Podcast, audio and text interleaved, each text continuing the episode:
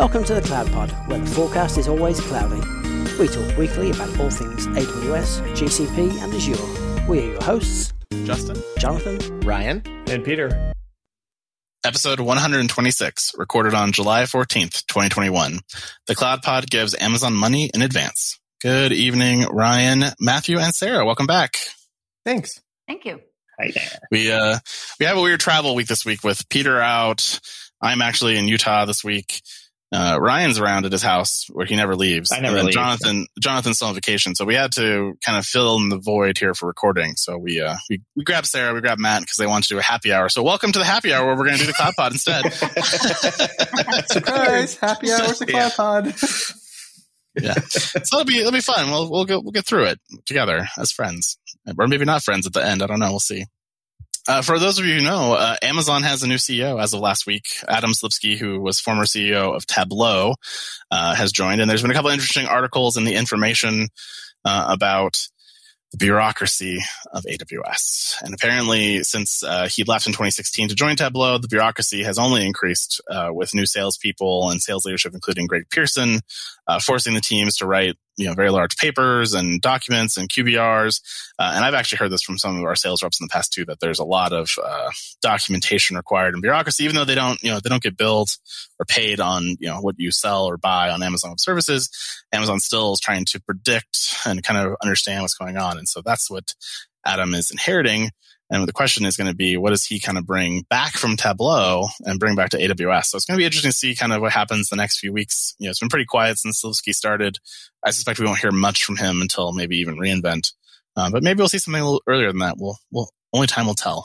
Yeah, I'd be surprised if we heard anything, you know, this year even. You know, a lot of these things take the, you know, just monumental timescales to actually achieve and see fruition where they're talked about publicly. Internally, they'll see it much, you know, maybe by the end of the year, start seeing stuff. But it'll be interesting. A lot of that culture of working backwards and, and that has led to a lot of those bureaucratic processes. And so it's, it's interesting to see what they'll keep and what they'll change. Yeah, I've actually been reading the Working Backwards book from you know from some former Amazon employees who work for Jeff, and uh, it's interesting because you know they have they have their opinions about how they see things, and so you know bureaucracy is definitely not something Amazon's really big on. Um, but you know as a company gets so big uh, and to the scale of employees that Amazon has, it starts getting more difficult to keep order. Uh, even more so than it was, you know, when there there's 20,000 employees and hundreds of thousands of employees, it's a big problem. Communication's hard. Yeah, anyone at that scale is going to have to have processes everywhere. And, you know, I have a few friends that have started at Amazon over the last couple of years and hearing about the differences of these people starting versus my friends that started even back in 2011, you know, they're like the processes around onboarding or getting access or doing anything along those lines is weeks long in or, versus the days that it used to be. Yeah, I, I have a friend who's a solutions architect. Six months before he could even talk to a customer, and you know had to get a bunch of certifications and training done. Uh, it's it's kind of crazy what they go through as new employees before they even start talking to a customer. Well, they actually have to do, I think it's like three rounds of fake meetings with customers before they actually can do a real one. So like your team acts as a customer at different levels. And you have to do like practice at this level, then practice at this level of communication and then present, you know, based on these problems. And then before you can even actually like work with real customers. I mean, the customers don't listen to the solutions architects anyway, so I'm not sure it really matters. All right. Well, apparently there might be uh, too many cooks in the security kitchen. Uh, this great article from darkreading.com, which Sarah brought to our attention. Uh, darkreading.com is a security kind of blog website where you can get all kinds of security news if you're in that space. Uh, but apparently, uh, according to a study commissioned uh, by Fastly by ESG Research, nearly half of all daily security alerts are false positives, according to the research. And most organizations spend equal amount of time on false positives as on legitimate attacks. Uh, and that's a crazy amount of wasted resources and time. Uh, and that might be driven by the fact that organizations on average apparently are using 11 web app and API security tools and they spend $2.6 million on them each year. Uh, that's quite a bit of security tools. Uh, I've actually been in companies that have had even more than that, some that have been less. Uh, but there's always seems to be another agent that I need to install on a server. Uh, at the end of the day. And there is a good quote here from Kelly Shortridge, senior principal at Fastly. What's the what's the point in securing the business if you're just hamstringing its operations? The point is to help them operate safely. And I, I agree with his his intent here, but I do think there's friction for friction's sake, and there's enabling the business securely.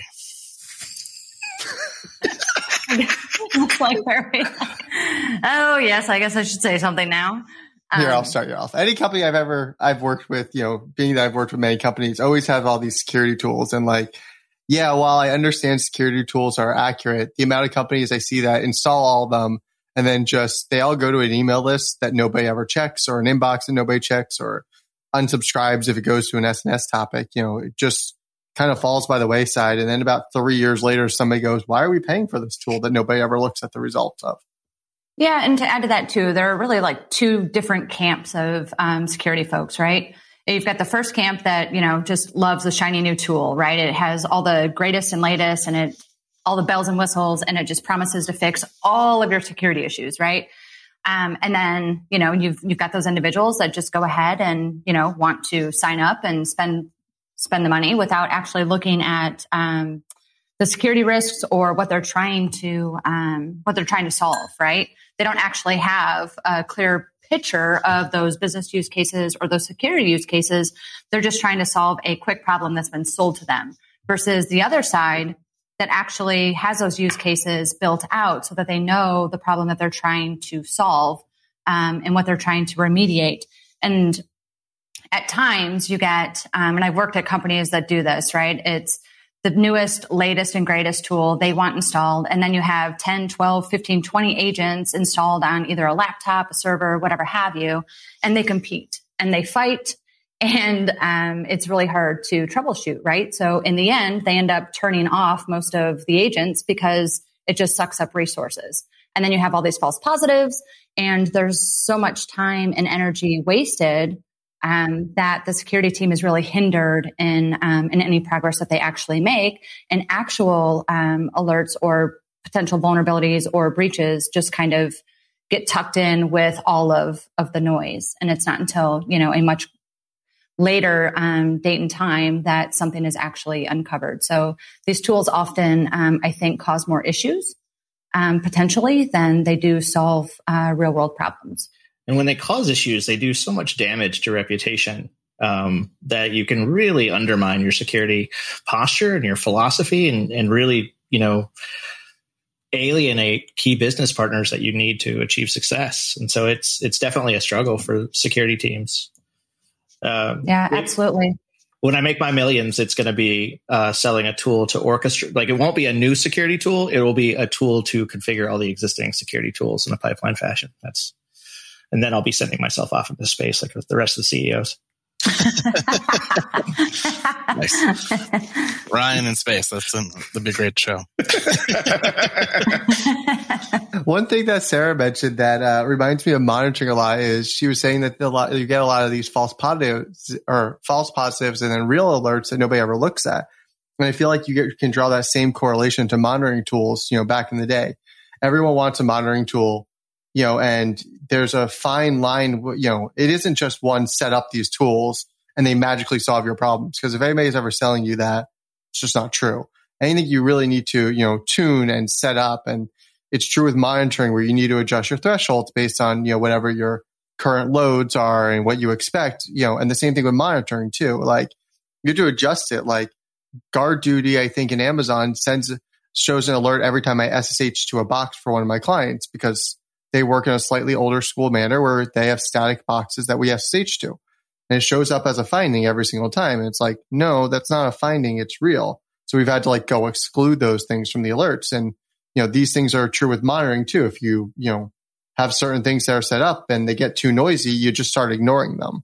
And that to me is like a major problem with the way, you know, some of these security tools are set up is that they're sold as a, just go install it. And we've magically used i don't know machine learning and ai to solve all your problems and to automatically dynamically figure out what everything should be. But in reality they don't know your business use case. Yeah they might be able to tweak it and adjust it based on whatever algorithms they've they've created over the years. But you know you still need to make them work for your team and your tools and your environment.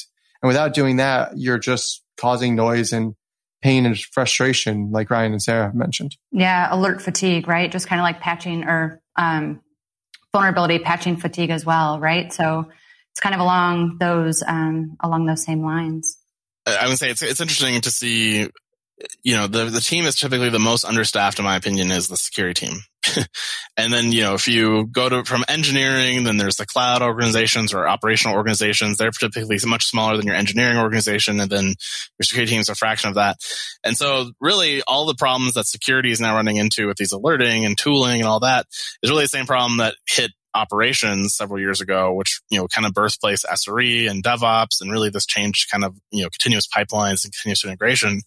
Um, and, uh, you know, why there's this notion of DevSecOps out there, I think DevSecOps hasn't really taken off yet uh, because there's so few people who have the bandwidth to even think about how to make this world better. Uh, and again, it goes back to the fact these security teams are a fraction of the size of the overall organization. So they're always playing catch up. I feel like uh, the term I've seen on like job postings that are DevSecOps are like, we install these automated tools in the pipeline and therefore, you know, we do it. Not to me where like a true DevSecOps would be like integrating automated testing in, you know, you know, even just general things like scanning OWASP, you know, top 10, you know, when you do a build, you know, that term DevSecOps to me is just like the new buzz term of like, oh, we want DevSecOps at our company because we'll secure everything if we have this role that's called that. Yeah, I mean, I mean, the whole idea there is removing the security problem to the left and you know giving exposure to your dev team of these vulnerabilities. But yeah, that's probably the most mature part of it. But you know, there's still an SRE team at most companies that have automated away a lot of the automation parts, and those SRE teams are looking at a different perspective than the old monitoring teams of, of yesteryear did. Um, so yeah, it's an interesting challenge. Uh, definitely, you know, I think there needs to be some rationalization around these tools. Um, I think there should be ROIs and KPIs and metrics of like, you know, hey, you spend a million dollars on a tool. You know, how many false positives did it have? How many positives, you know, did it have? What did it prevent? And what's the ROI on these things? And what's the investment look like in the future? Because I, I don't think we hold the security vendors accountable enough in many cases. All right. Well, let's move to AWS news uh, for this week. So first up is uh, a problem that if you're familiar with it, you're going to be really happy. And if you're not familiar with this problem because you just use the console, uh, you probably won't care. But basically, if you've ever used the CLI to modify security group rules, uh, you know that that is a major nightmare where you have to specify all the rules in very long detail and you can't reference them and it's a big pain in the butt. really at the end of the day. And so Amazon's fixing that for us this week with the new security group uh, rule IDs, uh, which are unique in each AWS region. And as part of this, you have added two new API actions, including describe, describe security group rules and modify security group rules to the VPC APIs. And the benefit of this new security group rule ID is simplifying your CLI commands. For example, uh, revoking security group egress rules now can be done with a greatly simplified solution, but just specifying the group rule ID itself, which is so much easier. And then the second benefit is for those of us who still run on-premise world uh, infrastructure and maybe have a Bastion host that they want to connect to their Amazon infrastructure, um, you typically would end up having a rule in all of your security groups to say allow this specific IP address uh, to connect to my VPC uh, from my on-prem environment. And then when that host ever changed or you built a new one, uh, you had to go actually modify all those security groups, which were hard to find because there's really no way to query um, that particular security group rules. Uh, but now they support tagging of this as well. So as you do your security group rule ID, you can then tag it and say this is the Bastion IP address.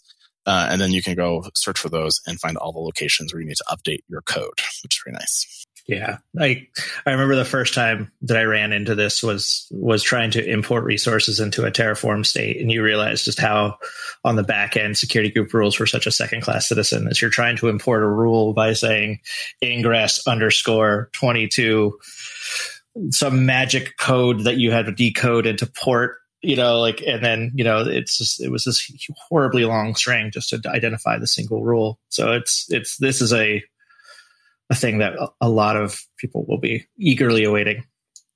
I'm really curious to see if you can do things like optimization where you can reference, you know, security group rule many times across multiple uh, security groups. And so really simplify a lot of your, your ecosystem by having maybe a catalog of rules that you apply selectively or even be able to push down from you know CSP centralized rules that you want every security group for you know those security tools that need to have access to boxes.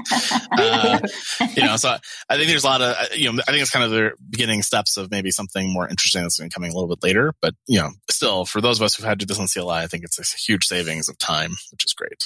Yeah, it's going to be a massive savings because I I ran into the same thing when you know Terraform apply fa- uh, worked worked, but then we were missing the state file because somebody didn't set up a backend properly, and we were importing I don't know like 500 resources, and we got down to the rules, and then there was a very long afternoon of copy pasting, figuring out what the rules were to where, and how to put it in the, you know, ridiculous format that Terraform has had to do to import it.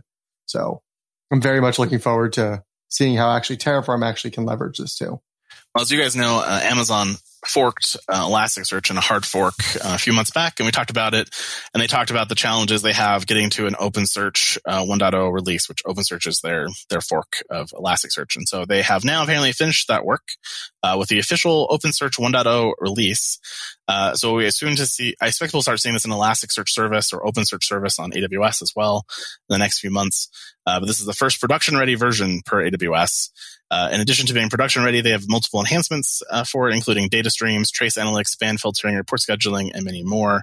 Uh, as well as they invested pretty heavily in the CI/CD backend to be able to enable people to test and to contribute to the OpenSearch code much more easily, which is great. So there's an official blog post on the OpenSearch.org website, which is nice. I didn't know they had an actual dedicated site, and they did highlight some of the things as well around compatibility with APIs.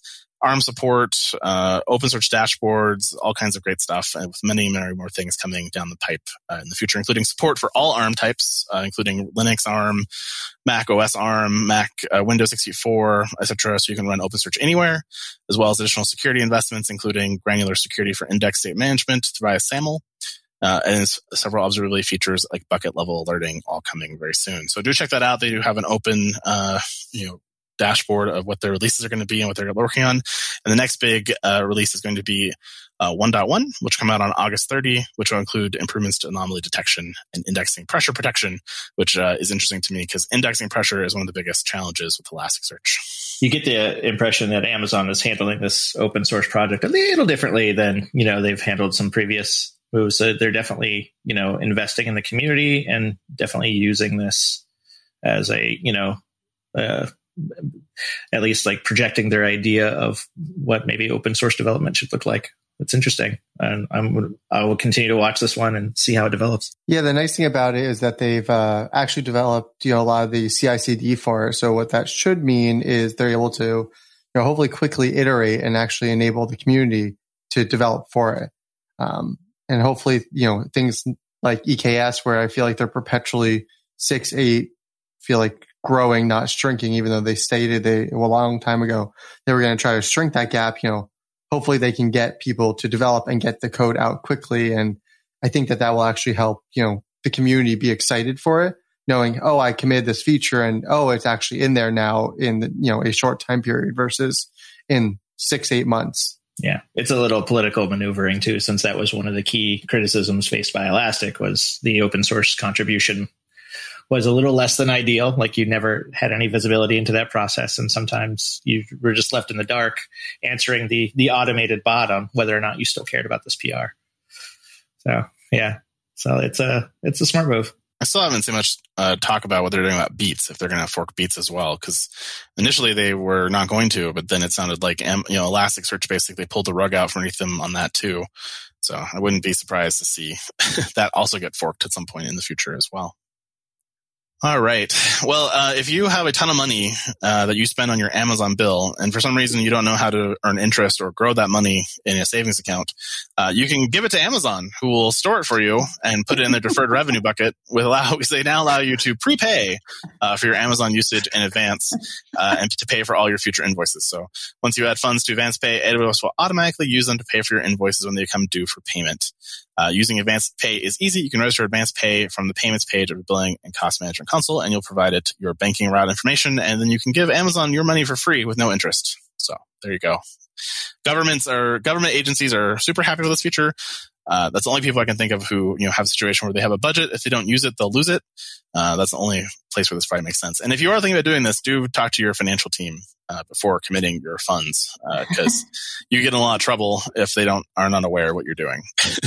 You think they would offer like some steep discount or something for paying it in advance? Well, you know, that's the interesting thing. If you're doing an EDP uh, and you're prepaying on an EDP, they do give you some discounts. Uh, but there was no mention of that if you're using this feature. So um, I, I'm sure there's a use case somewhere where somebody just like, I just want to put money in the account, not worry about it. But uh, that's not my use case. I know someone asked for it. I just want to go find whoever that is and ask them a series of questions. right. Well, AWS is lowering the data processing charge for PrivateLink, which is great. Uh, effective July 1st, uh, the new pricing tiers go into effect. And so if you are using a PrivateLink to enable access to AWS services without using a NAT gateway or uh, internet gateway, uh, you can now get a discount. If you're using more than uh, basically one petabyte to four petabytes per month, you'll get a discount uh, from a penny per gigabyte uh, to uh, six one hundredths of a penny for up to four petabytes, and anything over four petabytes will cost you only four one hundredths of a penny. So there you go. Uh, so this is just some customer saying, "Hey, we're sending a lot of data through PrivateLink. We want a discount," versus paying just a penny per gig for everything. Which makes sense because they, you know, a couple of weeks or months ago, can't keep tracking COVID time they added the S3 endpoint versus the S3 gateway. And I have a couple customers that are like, we need this right now. And I'm like sitting here going, you're going to pay more than if you use the gateway. But if you're going to argue with me for hours about it, then sure, why not? We'll help you set that up. Um, but at least now, in theory, they'll get a little bit of savings, you know, where before they were paying that flat rate of a cent per gigabyte. Especially, which is annoying because most of the time that traffic traverses the Amazon network and stays in the Amazon network. So it was always kind of annoying to pay that anyways. But to see a, a reduction in price there, I think is always good. Well, uh, a feature that is all about solving a security problem with no mention of the security problem it solves has come out with the Amazon CloudFront uh, APIs to locate and move alternate domain names or CNAMEs. Uh, so basically, these two new APIs for CloudFront are available, including list conflicting aliases and associate alias, which help locate and move alternate domain names if you encounter the CNAME already exist error code. These new APIs let you see which distribution has a CNAME and move the CNAME to a target distribution as long as the source distribution is in the same account or if the source distribution is another account that is disabled. Uh, to move a CNAME between accounts where the source distribution is still enabled, you must contact AWS support and follow the steps. Uh, the list conflicting alias API allows you to identify a given CNAME, either a specific subdomain or a wildcard, and return a list of CNAMEs that match or overlap that CNAME. The API also returns corresponding but partially obfuscated information with the distribution ID and account ID where each CNAME is located to facilitate follow-up investigations. Uh, the associate alias API enables you to move a given CNAME to target distribution as long as the two distributions are in the same account or the source distribution is disabled, as I mentioned before. In addition to these new APIs, the introduction of the domain validation April 2019, CloudFront no longer returns the CNAME already exists error code in scenarios involving a cross-account wildcard CNAME. For example, now you can have a wildcard CNAME such as star.example.com on a distribution account A and a specific subdomain such as test.example.com on distribution account B, uh, which is all about solving the number one hacker rank uh, vulnerability, which is the, they find hanging CNAME records uh, and then create sites in CloudFront and or S3 static website hosting and then spoof you uh, and use your site for phishing. So uh, terrible use case. It's all over the place. And so this is just Amazon silently fixing a major security flaw. Yeah. The associate alias is interesting because that means that you can scan scan for all those you know disconnected resources and then just park it right so you can map to your own distribution or and so it'd be kind of funny to to set up your own internal sort of page you know maybe shaming i don't know clean up your infrastructure I've got a couple ideas. And I just leave that Terraform state and I lost track of it. Sorry. it actually uh, is useful not just for hacking and you know annoying other people, but we had a customer that was doing a migration from you know their www.client.com to you know a new CloudFront with a whole new set of rules as they redid all their backend. And essentially, when we did the cutover, we had to remove it, point it to the actual load balancer temporarily, you know, in the meantime, to modify the DNS, move everything, and then put CloudFront back in front of it. So it was like a three step process to move it, where it looks like that this would actually enable you to solve the process. So it cleans up some operational overhead of you know moving records from one to the other or CNAMEs from one to the other. Well, if you are all about this local zone, uh, you now have two new ones, uh, which is, includes the Dallas and Philadelphia zones. These are both associated to the U.S. East One uh, region. Again, I, I was questioning why they're only on the US East 1, but I realized when I looked at the website that they're only going to US East 1 or US West 2. There's nothing pl- planned uh, to go to US East 2. So if you enjoyed the burning dumpster fire US East 1, you can now extend it to your local zone and lose control to your access to your local zone. So there you go. what could go wrong? Only, only everything. All right. Amazon SQS has a birthday today. 15 years and still queuing. Well done pun there by Jeff. Nice. Uh, Jeff Barr. Uh, it was announced originally in 2006 with the production launch and is one of the oldest services after S3. Uh, last week we talked about the Prime Day volume that it did 47.7 million messages per second, which is just absolutely crazy. Uh, and it was fun to kind of go down memory lane. There was a timeline here of some of the highlights of SQS, things that I just think are just part of it at this point because it's been so long. But you know, in 2009, SQS uh, launched in Europe. Uh, three years after it launched in the US with the launch of Access Policy Language, which was the underpinnings of IAM. So, you know, if you if you hate IAM, you can blame SQS for that. So, uh, in 2010, it was one of the first services to get a free tier. In 2013, it, it got an increased payload to 256 kilobytes and a 50% price reduction. In 2014, it got dead letter queues, which I thought was there almost on release. So the fact that it came almost, uh, you know, almost eight years later kind of blew my mind. And then FIFO queues in 2016, encryption on the server side in 2017 with cost allocation tags, one minute metrics in 2021, and tiered pricing and high throughput mode for FIFO all coming this year as well. Uh, so, you know, a lot of, a lot of use cases for SQS. Uh, if you are not just trying to go to Kafka because you like complexity, SQS is your solution. yeah, no, this is it. This just makes me feel old. Uh, these services that I'm using are, you know, in the double digits of age. Uh, but yeah, no, it's I, I love the the milestones. I think that's a cool add to the blog post because it does sort of jog the memory on like, oh yeah, I remember when that came out. Or it didn't have it. That, that's the part that always kind of blows my mind. I, don't, I never remember not having that. But uh, you know, again, I think most of us have really gotten to cloud in the last eight or nine years. So, you know, 2006, most of us weren't even thinking cloud. Yeah, it was a fad. Sure. It was a fad of the hippies were doing. I remember my boss talking to me about using AWS in 2011. I was like, but there's no security. Everything just has to be open to the world. And we're doing corporate IT and everything needs to be behind our firewall because that's where it needs to be for security because we're compliant related company. So, you know, now it's like the world has flipped on its head and everything I said back in 2011 was 100% wrong. Well, that was back in the days of classic VPC too, right? Where, you know, the whole dream was you're just going to use security groups for everything. And, you know, could you imagine the complexity of some of the infrastructures now if you just had security groups and no VPCs? It would never have worked. I did remember doing a EC2 classic to EC2 VPC migration. I did two of them. Both of them we just did in the Big Bang because it was before they released the connector. So it was ended up having to do everything all at once. Well, we're going to pause here for an ad as Matt maybe goes and deals with his dog for two seconds.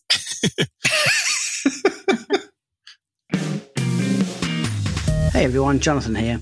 I just wanted to take a minute to thank the cloud consulting gurus at Foghorn for helping make the Cloud Pod possible.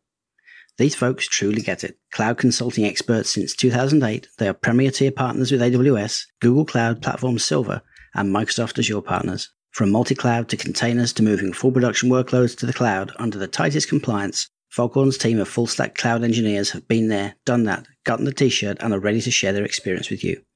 If you're in the market for some talent to supplement your team, visit www.fogops.io slash thecloudpod. www.fogops.io slash thecloudpod. Foghorn, the promise of cloud delivered. All right, moving on to GCP. Uh, they have announced the general availability of the Certificate Authority Service, or Google Cloud CAS, uh, because that's not a terrible name. Google Cloud CAS provides a highly scalable and available private CA to address the unprecedented growth in certificates in the digital world. And since going into preview in October, several customers have tried it out with very positive things, including Jason Roberts, security engineer at Credit Karma. Uh, Credit Karma security is a top priority, and we always seek ways to improve our security posture. One area where we have been working with Google for more than a year now is identity of our workloads and how we can leverage platform features to offload to cloud some of the time consuming tasks that our security and DevOps teams need to run today.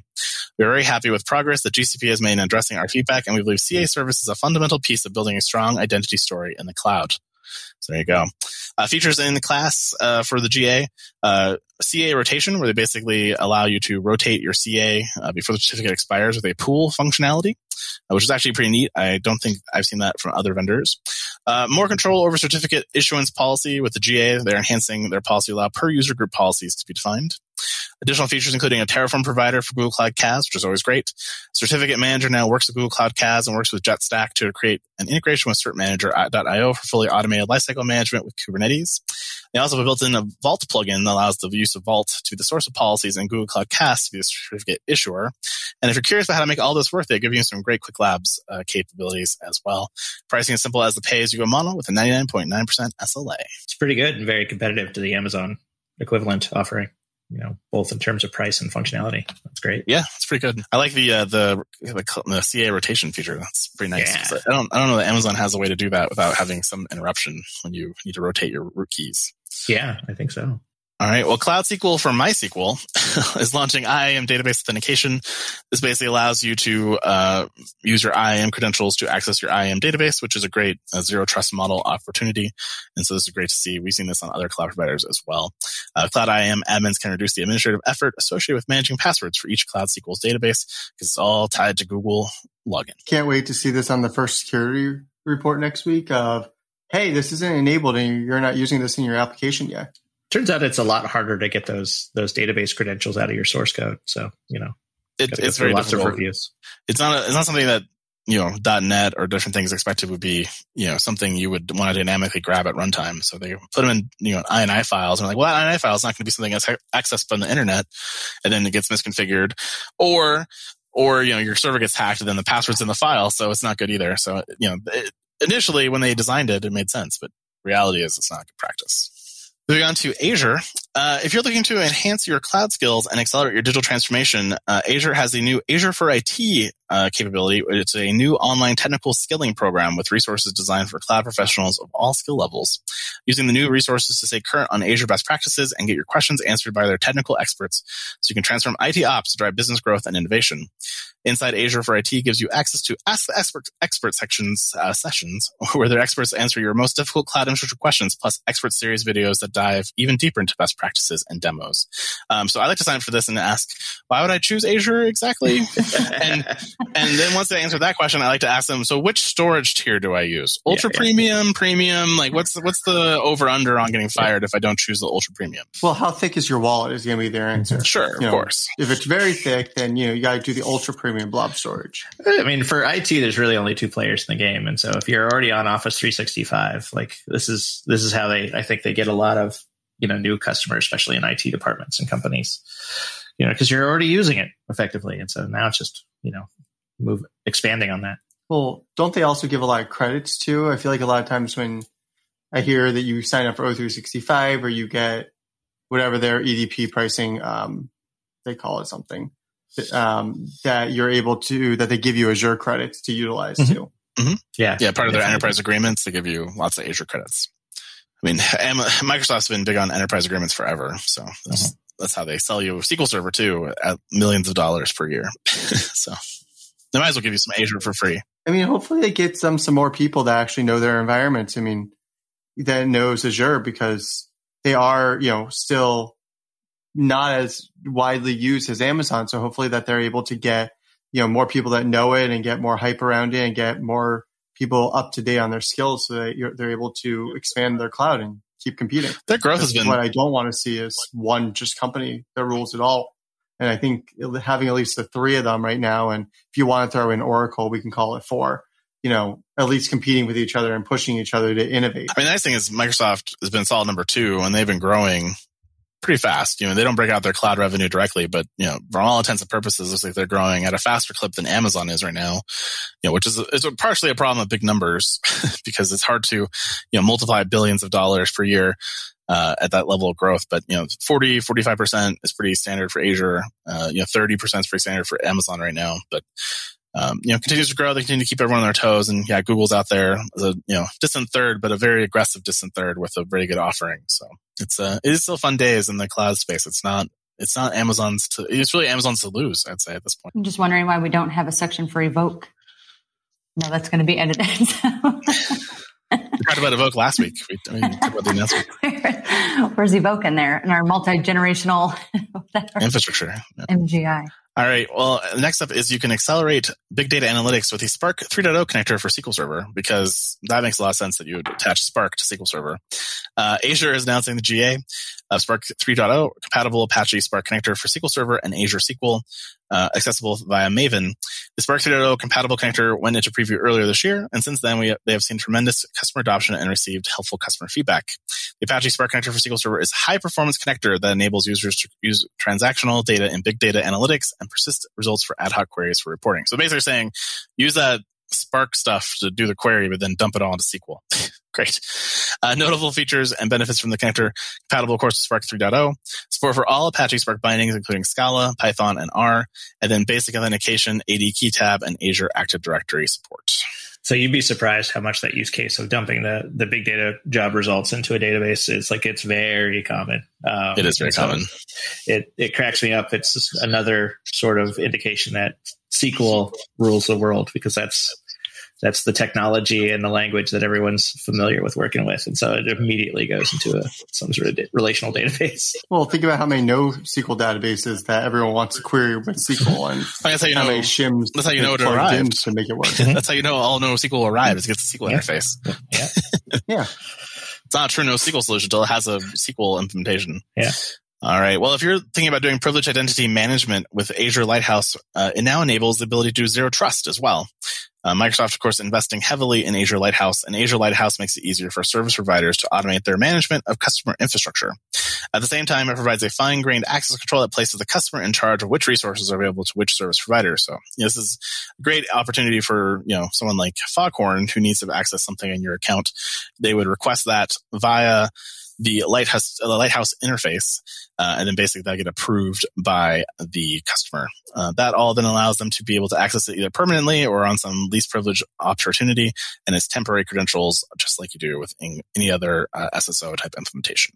It would be nice i don't know if it has it or not i haven't honestly read the blog post too deeply but one of the features i've seen um, i don't know who it is has it where you can create somebody a role they can assume and yes, it's SSO based, so it's time based, but then also it automatically removes that whole permission set after so long. So you can give somebody, you know, a key, you know, your keys are good for an hour, but you know, the whole permission set's only good for, you know, seven days. So the end of those seven days, you know, that whole role moves away, which is, you know, very useful when you're debugging something. You give somebody access for a period of time and knowing that you already put the kill switch in there in case you forget to actually remove it in advance. Yeah, I, don't, I, I wouldn't be surprised if Azure doesn't have something like that because they have a lot of ML AI to fix security groups and firewall policies for not being used. Um, but yeah, I'm not sure who that might be at this point. Well, if you're using uh, VMware on Azure, you now have the ability to leverage Azure Disk Storage with Azure Pools. Uh, this with this announcement, you can gain flexibility of your data needs with a scalable and cost-effective cloud storage for your VMware. This pool is an Azure service that surfaces an Internet Small Computer Systems Interface, or iSCSI, uh, endpoint for all underlying disks. And then you connect that disk to your VMware data store and create VMDK and VMFS file systems on top of that. This is a great use case for data intensive workloads that need a lot of data throughput and disaster recovery solutions as well. So I think we talked about this when Oracle, we did, I, I did a thing on Oracle and spun up a server that was pretty cool. They had iSCSI. I didn't realize that Azure had iSCSI as well. Um, I'm not sure if this is available to all services or this is just available to VMware, but uh, having an iSCSI endpoint makes a lot of really cool use cases enabled uh, from SQL Server to all kinds of stuff. So great to see this in VMware, but overall, it's a great service in general. Yeah. So today I learned not only does Azure have an iSCSI thing, I learned what iSCSI stands for, which I never knew until just now. I did not know that. Yeah. I didn't know until he read yeah. it. That was actually going to be my comment. I learned what iSCSI stood for today. I never knew it for either. It, it, was it was news to me when I read the show notes earlier today too. I was like, huh, I didn't know that. Yeah. So yeah, good. Well, Matt, we're we're gonna put the burden of uh, running us through lightning round on you once again. So I know you learned last time that's a very hard job, Sara. You can mock him mercilessly if he messes this up. Uh, but you know, as as typical rules of this work, there are no rules, uh, and we're just going to comment something hopefully funny about each of the headlines that we have chosen here that we did not feel like talking about at length in the main show. Uh, that is the way the lightning round typically works. So, so Matt, good luck to you. Thank you. All right, we'll start. AWS Cloud Map supports configuring negative caching for DNS queries. That's about how I feel about Matt reading the show notes. Pretty negative. wow. Starting off strong. Just all out attacking. Brutal. AWS organization increases quotas for tag policies. I mean, he already missed one. That's he's doing great. I was going to jump around yeah, just about this guys to make sure you're actually paying oh, attention. No. Uh, this is a new dynamic to the yeah. game that I'm not familiar with. Your quota I mean, I, for missing headlines has, you know, been increased. That's all I got. I'm going I'm to tag the headlines as we go through them. Did we mention that the the funny aspect was in air quotes? Yeah. Amazon Text Extract announces improvements to detect. Wow, no, we're just going to skip that one. what? Amazon Textract announces improvements to detect detection of handwritten text, digits, dates, and phone numbers. Challenge accepted. If it can understand what I'm writing down when I'm using pen to pa- paper, good luck. I mean, if it could remind me what I was talking about when I wrote the note, that would help me out even more because I typically, once I can decipher my own handwriting, I then don't know what the note actually meant. So that's my bigger problem. Yeah, man. If we can automate that, we could basically automate our ways out of existence. We could just drink mai tais all day. That'd be fantastic. It'd be awesome. Amplify Flutter now supports null safety. That's how I feel about this feature. I null all understanding of it. yeah, I've heard of safety third. I have not heard of null safety. That's pretty awesome. Somebody needs to play the safety dance. nice. AWS Shield Advanced no longer requires AWS WAF logging. Although when you have a security incident, they'll no longer be able to help you because you turned off the logging. Yeah, that one's that one's a little bit of a struggle, but you know, uh, Shield Advanced is already a little bit of a black box to most people. AWS Lambda now supports a Amazon MQ for RabbitMQ as an event source. I mean, an venting system that uses an eventing s- source. Huh, weird. Wait for Lambda to sort of like you know ruin the the SQS quinceanera by like, no, we're going to support this other queuing service. Me. Amazon Kendra releases web crawler to enable web search. Oh, 1998 called. Website search. 1998 called. So wait, the the search engine is going to be able to query websites. You don't say.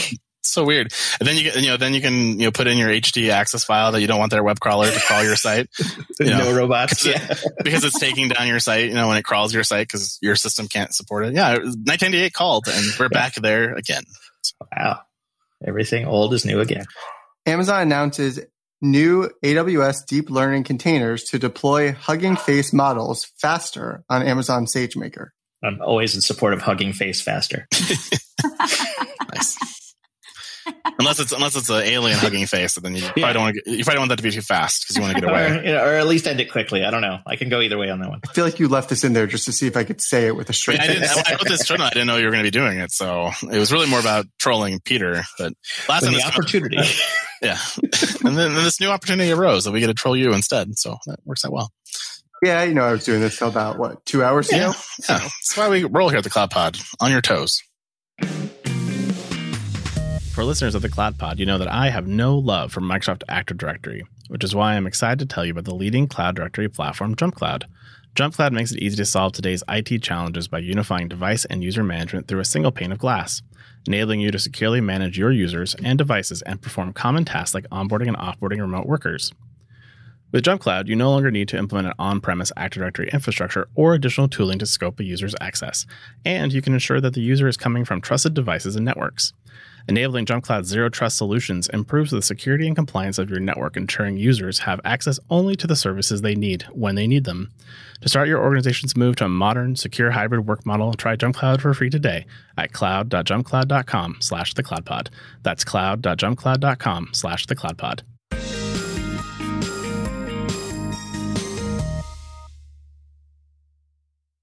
AWS Storage Gateway adds support for AWS PrivateLink for Amazon S3 and Amazon S3 Access Oh, we endpoints. found why we needed the cost savings above because that's going to get expensive. yeah. Then we can double dip on the services and pay twice. Yeah. Thanks, Amazon. But we're giving you a discount so you don't feel so bad about it. but only above one petabyte. Well, trust me, with Amazon Storage Gateway, you're going to be above one petabyte. AWS Firewall Manager now supports central monitoring of VPC routes for AWS Network Firewall. So you know that network problem that you didn't know you had? Now you can see it. Well, and worse, the, now the security person knows that you have the problem because they're the ones who use Firewall Manager. AWS System Manager Application Manager now supports full lifecycle management of AWS CloudFormation templates and Here, I'm just going to put that in my null safety from earlier because, wow, that's a lot of words. They There's a need, lot of to, words. they need to manage the life cycle of that stupid name and retire that. Did I get all Yeah, that's it. Yep. I mean, it was hard to keep track because of your I know. randomization. I was like, I don't know where he's going. hey, you invited me last second. I'm gonna mess with you guys That's a little fine, bit. that's It's fine, the way that's this fine. goes. Yeah, no, it's it's an extra challenge. I love it. I feel like I should give the point to Sara because she, you know, really came out strong on the on doing this. Great. Cute You chuckles know- here, there, and yeah. Yeah. Not quite prepared for this one. Need a little more than you know five minutes. okay, next time you'll get seven. So you've been given what two months now before I'll, reinforce? I'll have to prepare for that.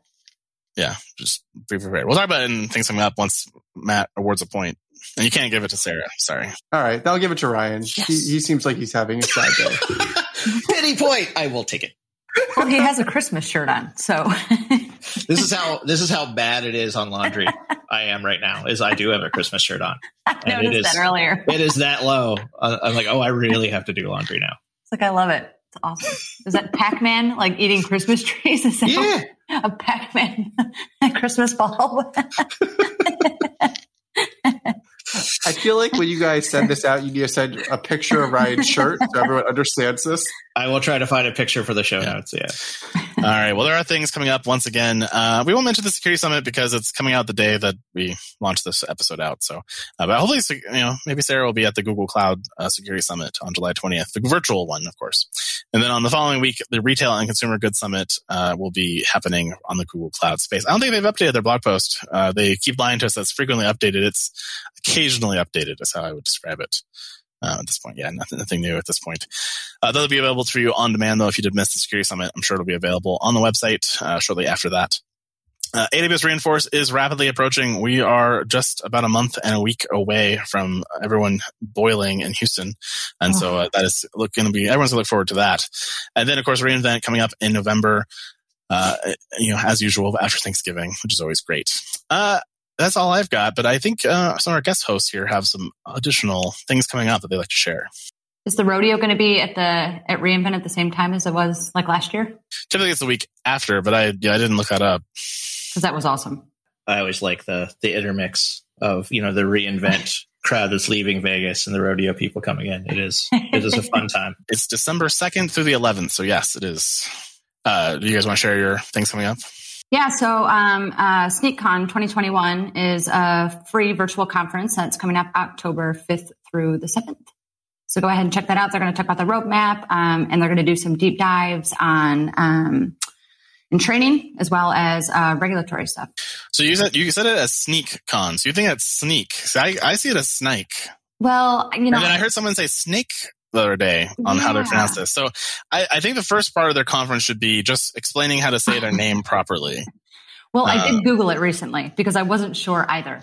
I've heard it snake, sneak, but apparently one of the co-founders um, calls it sneak. How you get sneak out of that, I'm not entirely I mean, sure. I, I, I kind of can see it, and if I squint at it, I kind of get where sneaky and security kind of play together. So that's I kind of get it. Yeah. That's, well, that's now fair. you know. Now I know for the Now future. you know. Now I know. What it Learn stands something new. for. Worth, worth you being on the show just to explain that to me. Matt, uh, do you have something coming up? Yeah, HashiConf is coming up um, in October. I think, I think it's October 19th through 22nd. Um, and I'm always just excited to see what HashiCorp comes out with, you know, with all their new tools and their platforms they're building. Um, and I'm always just curious to see where their next products are going. I'm curious to see if they come up with something new this year because they kind of came out of nowhere last year with Boundary, which was pretty awesome. So curious to see how that. You know anyone using it? No, yet? I mean it just it just hit the point where it was really even beta testable at like dot two. I think they have dot three out now, so it's you know I would like to play with it. Um, apparently, Slack is getting a new feature where you're going to be able to share uh, video, uh, like kind of like you do in Discord. I don't know if you guys are familiar with Discord, but Discord's for gamers.